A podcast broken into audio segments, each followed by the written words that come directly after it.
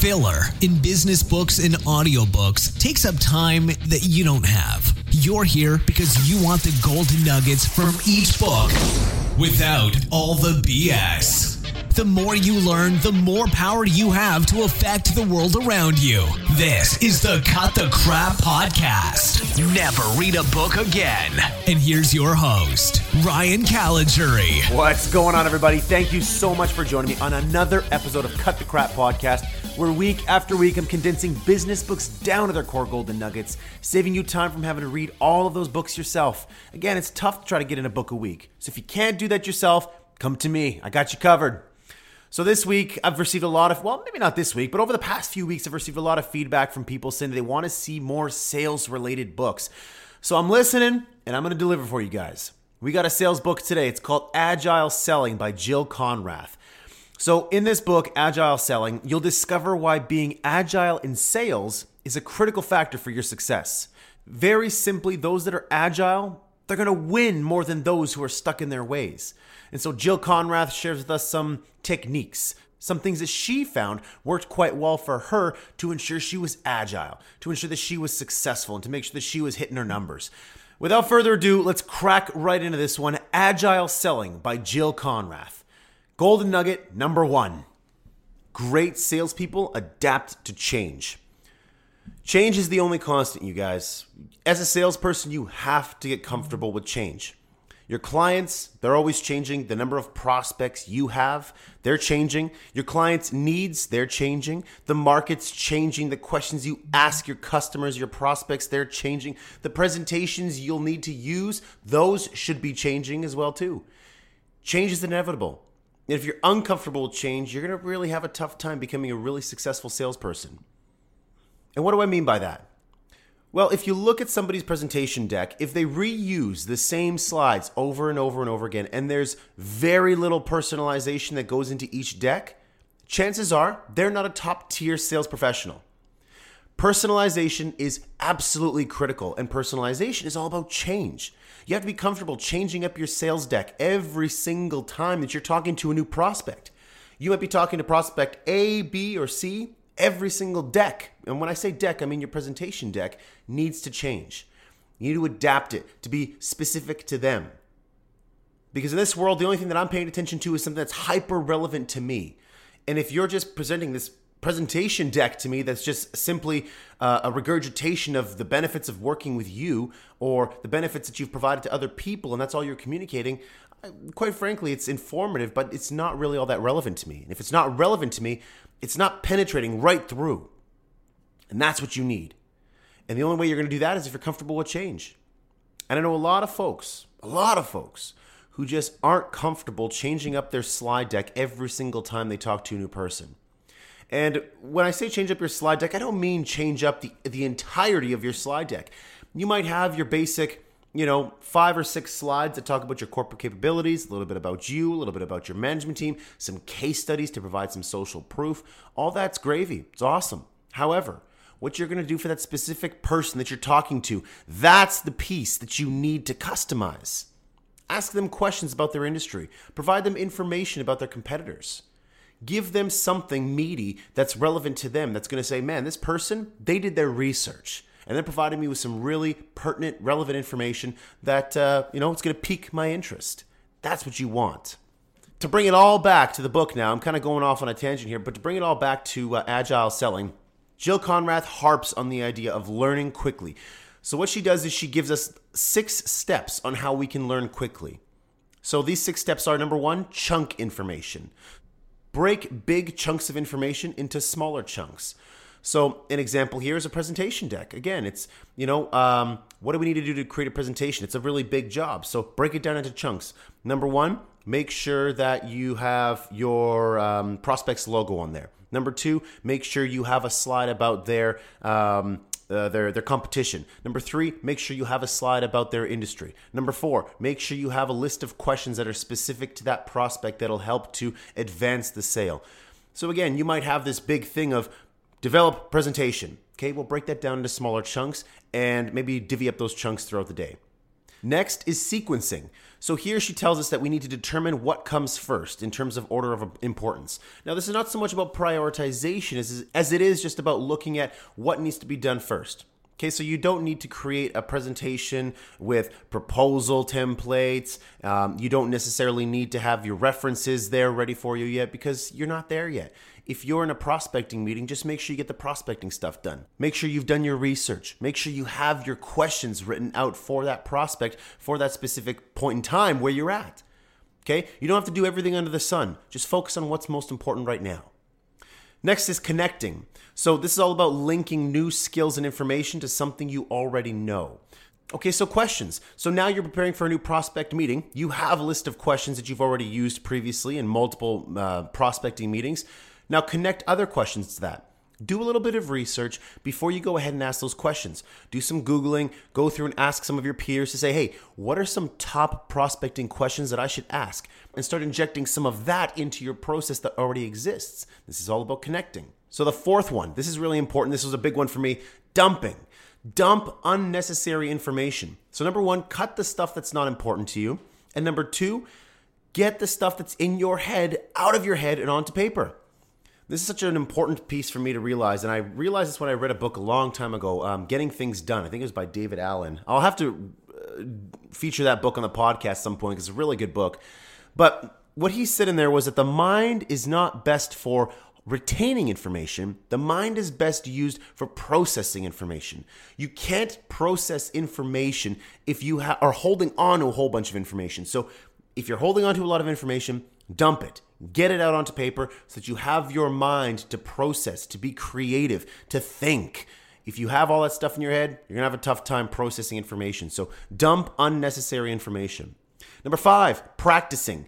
Deliberate practice is key in sales. Role playing. How often do you role play with other people? Okay, role play. Get into a scenario where you're the customer, I'm the salesperson, or you're the salesperson, I'm the customer. Let's get into it and really just let your guard down and start to role play. Yeah, screw up, fumble over your words. Don't worry about it. That's the point of role playing.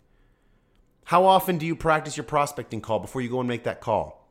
How often do you ask those questions to yourself before you get into a meeting with your prospect? Preparation is everything. I'm going to get into that a little bit later on, but you have to practice to be a great salesperson. And finally, number six, prioritizing. You got to decide which activities are most important at this time. So, again, it's just I have a whole bunch of things on my plate. Great salespeople, they have to be great at prioritizing their day. So before you end your day, so if today's Monday, you have to figure out what I'm going to do on Tuesday, Monday night, or Monday before you leave the office. So do your to do list. I have three things that I absolutely must accomplish, and this is the order of importance. Number one, get the proposal out. Number two, do research on the prospect. Number three, whatever. I always do that. Every single day before I leave the office, I make sure that my plan for the next day is built out already. Here's the three things you need to do here are the people you need to call. Here's the meetings you have to go to. Here's the times it's going to happen. A great way to prioritize to you guys. If you're not doing this yet, you got to do it. Put it into your calendar. Keep yourself accountable. You have a to do list? Awesome. Put that to do list in your calendar and earmark time. So if your day starts at 8, then from 8 to 10 I'm going to do the proposal from 10 to or from 10:30 to 11 I'm going to do some calls from 11:30 to, you know, 1:30 I'm going to whatever do XYZ earmark that time in your calendar. It's a great way to help you prioritize. So now to come all the way back to this golden nugget. Golden nugget number one, which was great salespeople adapt to change. Jill Konrath gives us some pieces here that'll help us to learn quickly. And she says that to adapt to change, you need to be a fast learner. Some of the takeaways from this one that I talked about was again, don't reuse your presentation template. Your presentation template needs to be salient, it needs to be relevant. You need to make sure that it's specific to each prospect that you're going after. Golden nugget number two to be successful in sales, you have to bring a level of optimism to the table. So before I get into this one, I got to let you guys know um, between Golden Nugget number one and this one right here, there was a huge gap of time because I am sick as a dog right now. I am so sick. I feel like garbage. Just overall, um, you know, I don't know what I caught. I caught something here, but again, I just want to let you guys know that again, it's my commitment to you guys to ensure I'm getting this out every single Monday morning. Well, Monday morning if you're in this part of the hemisphere. If you're in the eastern hemisphere, you're kind of getting this on the uh, in the afternoon, but uh, depending on where you're listening in the world, it's my commitment to get this to you every single Monday.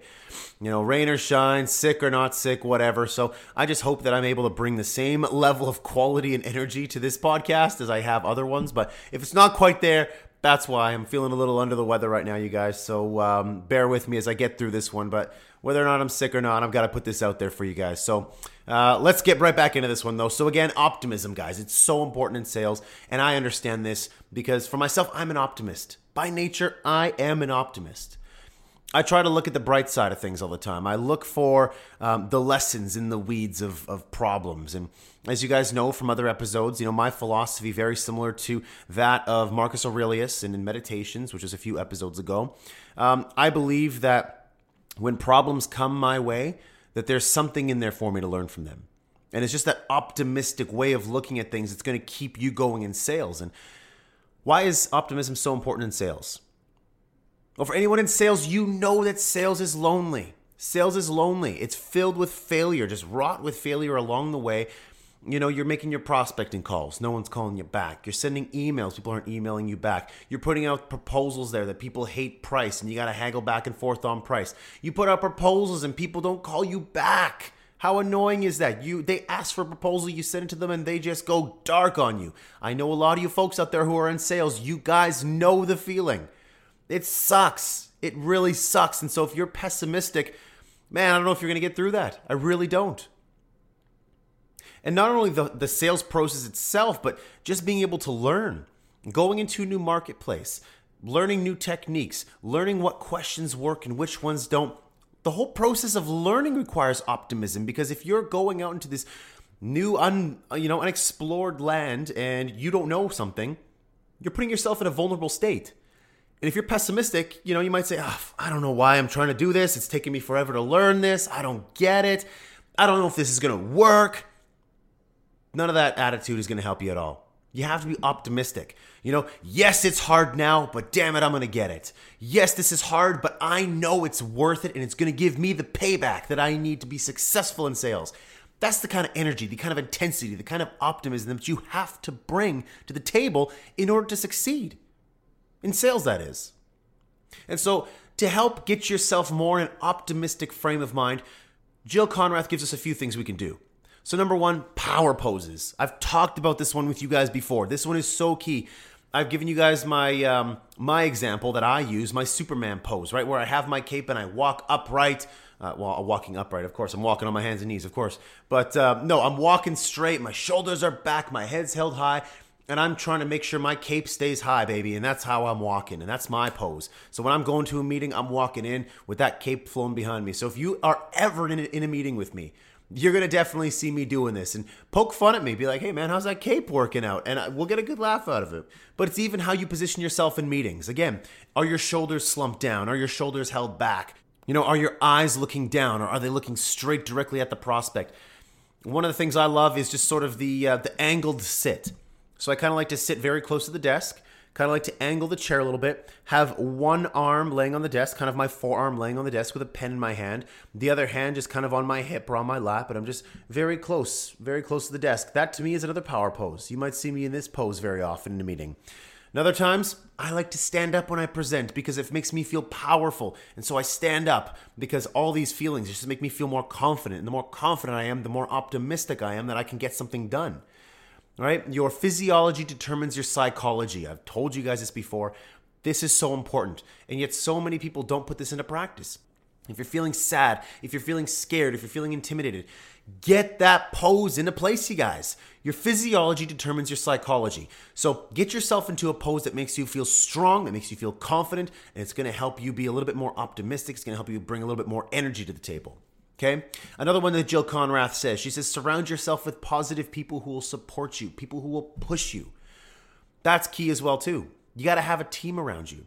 And in sales, it's lonely, man. Sometimes you're just on your own and it's just all you. You're doing the calls, you're going out on meetings, you're the person who's leading the charge. So, one thing that I love to do is I love to surround myself with people who um, who are going to support me. People are going to be like, man, you know what? It's tough. You didn't win this one, but you know what? Go back out there and get it. You know, surround myself with a solid team, and my team's awesome that, man. My team is great, and uh, and I absolutely love them for the support that they provide to me. But uh, sometimes you're on your own, and they're not there. They're busy too. They're doing delivery work, or they're out there selling prospects on their own, um, and so you don't have anybody. So what do you do? Well, for myself, I do things like I tune on pod, I tune into podcasts. I listen to guys like Gary Vaynerchuk. I'll throw on some Tony Robbins, some Jim Rohn, some uh, Grant Cardone, Chet Holmes, and I'll start listening to some of those uh, podcasts. I'll start listening to some of those YouTube videos, and I'll get myself pumped up. I'll be like, man, if they could do it, I can do it. Listen to what they're saying. Listen, if I can just listen to that and apply that to my life, man, why can't I get the exact same thing? I can't get the same thing. So in this world of interconnectivity, it's so easy for us to stay optimistic, to stay motivated. So pop on some of those old videos, or even just tune into me. I, I get a lot of people who say they listen to me, and uh, it motivates them, it pumps them up, and it's one of the reasons why I put the um, the motivational speeches at the very end of each episode because I I want people to leave feeling inspired. I want them to feel motivated. I want them to learn something, and I want them to be in a positive state of mind, to just ready to go at it and put something in a place and win the week, essentially. And that's why I do that, guys. I want you to win the week. That's what it comes down. I just want you to win. I want to give you guys information. I want to pump you guys up, and I want to throw you out there in the world, and hopefully you can take something that I give you, and you can use it in some small way to make yourself a little bit more successful week after week. So, last thing that Jill Konrath says to sort of increase your optimism, increase your energy levels, increase your confidence, she says set small progress goals. And I like this. So instead of saying, listen, I want to close 50 deals this month, instead of putting that number out there, focus on making progress. So say, you know, if you're saying 50, no, no, no. Say, listen, I closed 40 deals last month. This month, I want to close 50 deals because that will indicate that I'm improving. It's a very slight shift, but be honest with yourself. Can you close 50 deals? Don't set yourself up for failure. If you're not going to do it, you're not going to do it. Let's just say last last month you closed 10 deals. Okay, what makes you think you can close 50?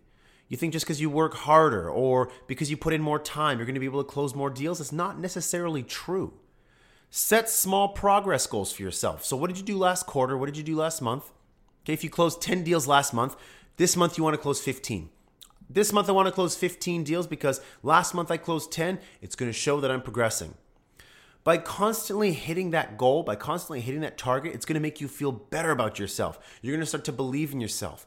But if you set stretch goals that are far too out there, it's going to make you feel like you're a loser. Ah, I couldn't achieve it. I couldn't do it. I'm never going to hit that number. And it's just going to make you feel like crap, essentially. I really, really like this one because it hits home with me.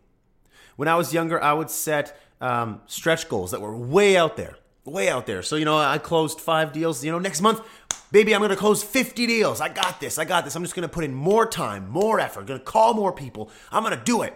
And people love that kind of enthusiasm, that youthful enthusiasm. The problem is it's not realistic. And when I didn't hit that 50, man, was I down on myself. I was like, man, I'm terrible. How did I not hit that? I thought I was going to hit that. I put in so much time, so much effort, so much energy, and I only got 20? Man, I wasn't even close to that. Yeah, but hold on. You closed five last month and now you hit 20. Celebrate that. Be happy about that. The problem was I set a goal that was unrealistic. Okay, so I love Jill Konrath's idea about setting small, progressive goals. Don't stretch too far. Just make sure that every single day you're continuing to progress and you're able to prove that with your numbers. Golden nugget number three successful salespeople thoroughly prepare for every sales opportunity. So this is something that Jill Konrath harps on, and I'm glad she does because I agree with it. She says that excellence in sales demands thorough preparation, and it absolutely does.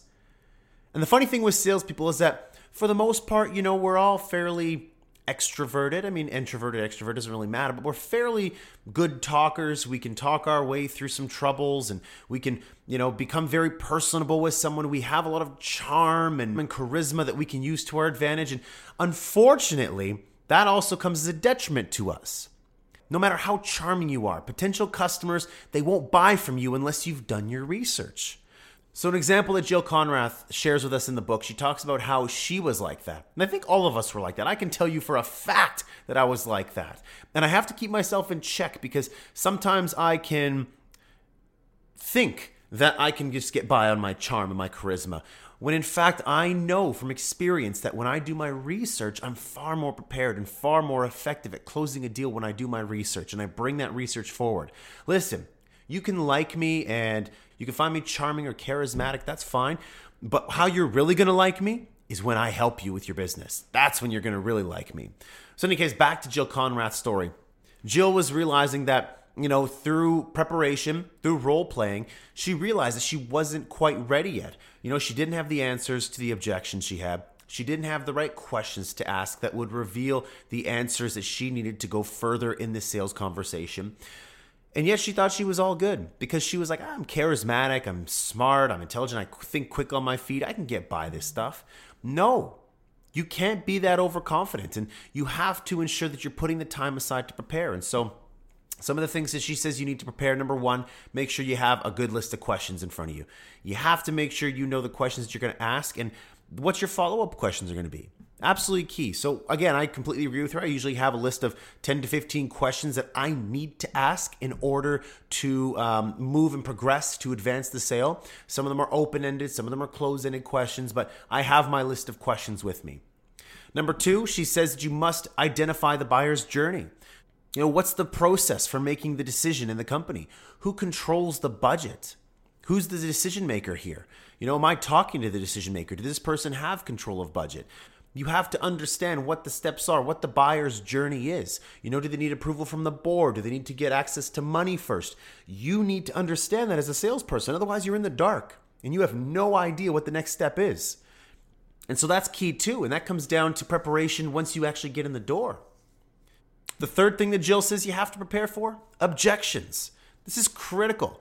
All salespeople will face objections, whether you're doing a prospecting call, whether you're doing a qualifying call, whether you're doing a first um, a first meeting, you're always going to run into objections. Objections about related to need, objections related to your service offering, objections related to you, objections related to the price. Whatever it is, you're going to face objections throughout the entire sales process.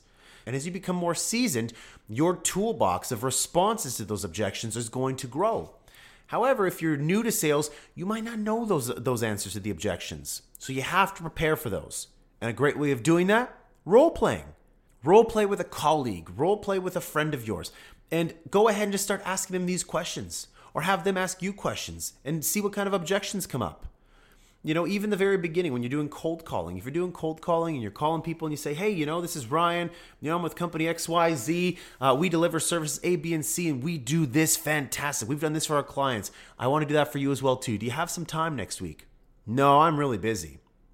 What's your response to that? No, I'm really busy.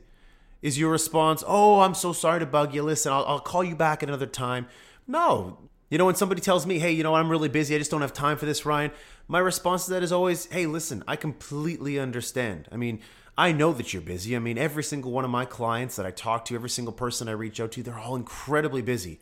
But I'll tell you one thing though, they are all happy that they made time for me because when they met with me, I gave them real value. I provided them with some insights, some guidance that for them, that 20 minutes that they took out of their calendar definitely worth it. And every single one of my prospects, every single one of my clients is the exact same thing. So if you wouldn't mind just just earmarking 20 minutes of time, I think I can bring some value to you. How does that sound to you?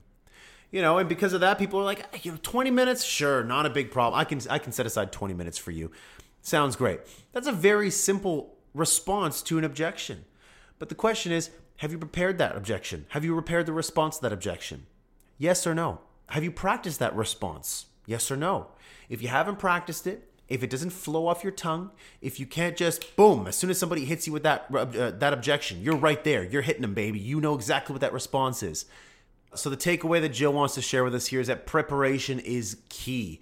You have to come in prepared, and the more prepared you are, the more research you've done, the more you know about your prospect, how they make decisions, who's in the company, the hierarchy, you know, some of the news that's come out, the more prepared you are, the more research you've done, the more successful you're going to be. So don't just rely on your charm, don't just rely on your charisma, rely on research, rely on preparedness. Last but certainly not least, golden nugget number four beat the status quo. So, what do I mean by that? Jill Konrath has made herself very well known for talking about the status quo as your biggest competitor. And I completely agree with that. In a lot of sales situations, when I'm working on a prospect, it's not the fact that there's another competitor, another vendor who's in there talking to this company. No. Most cases, it's just the need to change that I'm competing with. They feel like things are going okay right now. They're not great, but they're okay. And the need to change is quite uncomfortable. So I think we're just going to stay the same.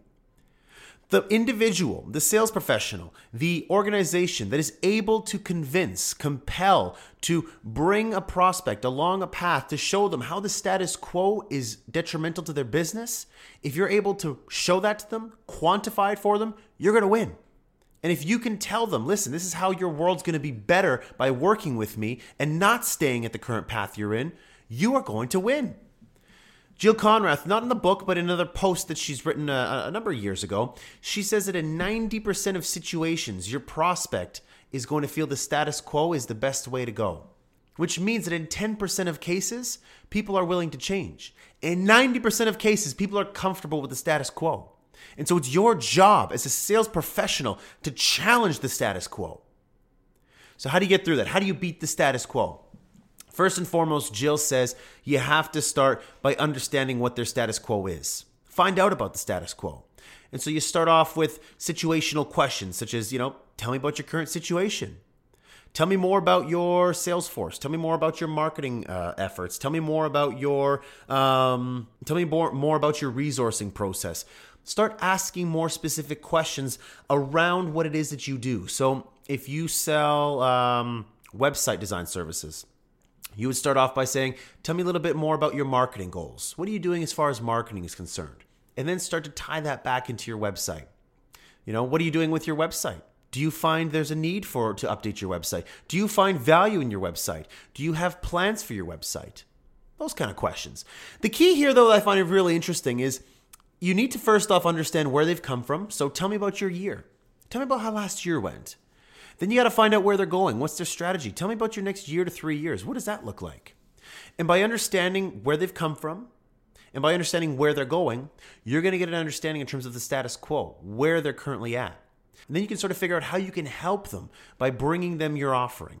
So now, once you've found out a little bit more about their status quo, their process, where they've come from, where they're going, the next thing you need to find out is their challenges. So you might want to ask about some of the issues they're facing. You know, what are the biggest issues you're facing right now? Um, what are some of the challenges that affect your ability to reach your objectives this year?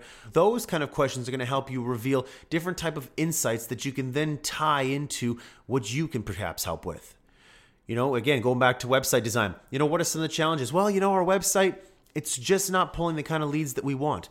Perfect. There's a beautiful hook right there that you can just grab and say, okay, well, now let's focus on that. How have my how is my experience with websites, with lead generation? How can that help you? Right? Very simple. Your three questions start by asking about their situation, specifically as it relates to your offering. Second, find out about the issues, the challenges they're facing. And number three, uncover the business impact of these challenges and discover what they're already doing about it. If you do those three things, you're going to help yourself by going after the biggest competitor that's out there the status quo. All right, my friends, there we have it. That's Agile Selling by Jill Konrath. Hope you guys enjoyed this episode. I enjoyed the book. I felt that there were some really good takeaways from this that I wanted to share with you guys. Definitely go back, listen to this episode, take some notes down, and try to incorporate just one or two things from this episode into your selling process how you sell your products, how you sell your services by just making small incremental improvements week after week. It's going to make you a better professional. I've received so many emails, so many emails, and I love that you guys are sending me these emails. Thank you so much for that, by the way. I really appreciate that. But I'm getting emails from people who are using this podcast to just become smarter, to get better at what it is they do.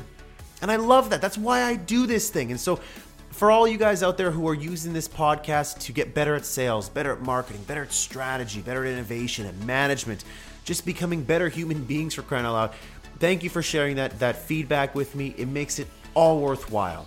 especially when, you know, I, I want to get this out there to you guys. I'm dedicated to this podcast, I'm dedicated to getting the content to you. So the fact that uh, you guys show that appreciation to me, it makes it all worthwhile when I'm sick and I got to get my butt up and I got to make sure I get this done, get it launched, get it edited, and get it out to you guys. Makes it all worthwhile and it's very motivating. So thank you, thank you, thank you from the bottom of my heart, you guys. Um, we got Christmas Eve coming up on Saturday. So uh, I got to record this a little bit earlier because I'm going to be celebrating Christmas Eve and Christmas Day with my family and friends. And so uh, we have some family and friends in town. And um, so I'm really, really excited from that. Got my sister coming in from New York City. So I know she's one of my biggest fans. She listens to this every week. So I can't wait to have you in town, Stephanie. Really looking forward to it. And uh, I hope that you guys have a fantastic holiday. And you know what, you guys? I got a favor to ask you guys. It's a little weird. But if you guys could give me a Christmas present, I would greatly appreciate it. And that present is share this podcast with your friends and family. Share it on LinkedIn, share it on Facebook, share it on Twitter, whatever social network you use, share it through conversation. If you guys can do that for me, I would greatly appreciate it. Because it's my mission to continue getting the podcast out there to people that need to hear it. People that are just so busy. They're so busy they don't have time to read, but they want to read. They know they need to read, but they just don't have the time to. I'm trying to give them another alternative that'll help them get some of the golden nuggets from some of the books out there that I'm reading every single week. So if you guys wouldn't mind doing that, I would greatly, greatly appreciate that. Again, you guys, I hope you have an awesome, awesome holiday season. I love you guys. Take it easy.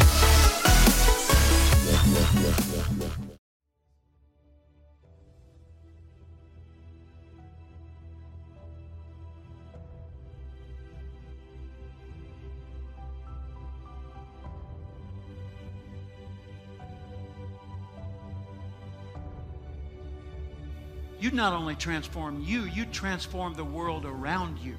And we collectively would transform the world as we know it today. You and I were born with the gift to make this a better place. Even if we didn't improve, we could make the world better right now. We could encourage people, compliment people. We could solve problems. We could pick up trash. We could fix things. We could bring new ideas. But as you grow, you become a bigger source for the rest of life to express itself through you. You were put here for a reason, it's contained in that acorn. So nurture your nature. Figure out, first off, I am valuable. Accept that. I want to know who I am and I want to know how I operate and how can I understand me better. And then I want to nurture that nature. I want to apply myself in the world and put myself to work in such ways that the rest of the world says, well, that's cool. If he or she can do it, I could probably do it. I wonder how they did it. And then we start spreading that, and the ripple goes worldwide. So ask yourself every day how would the person I'd like to be do the things I'm about to do?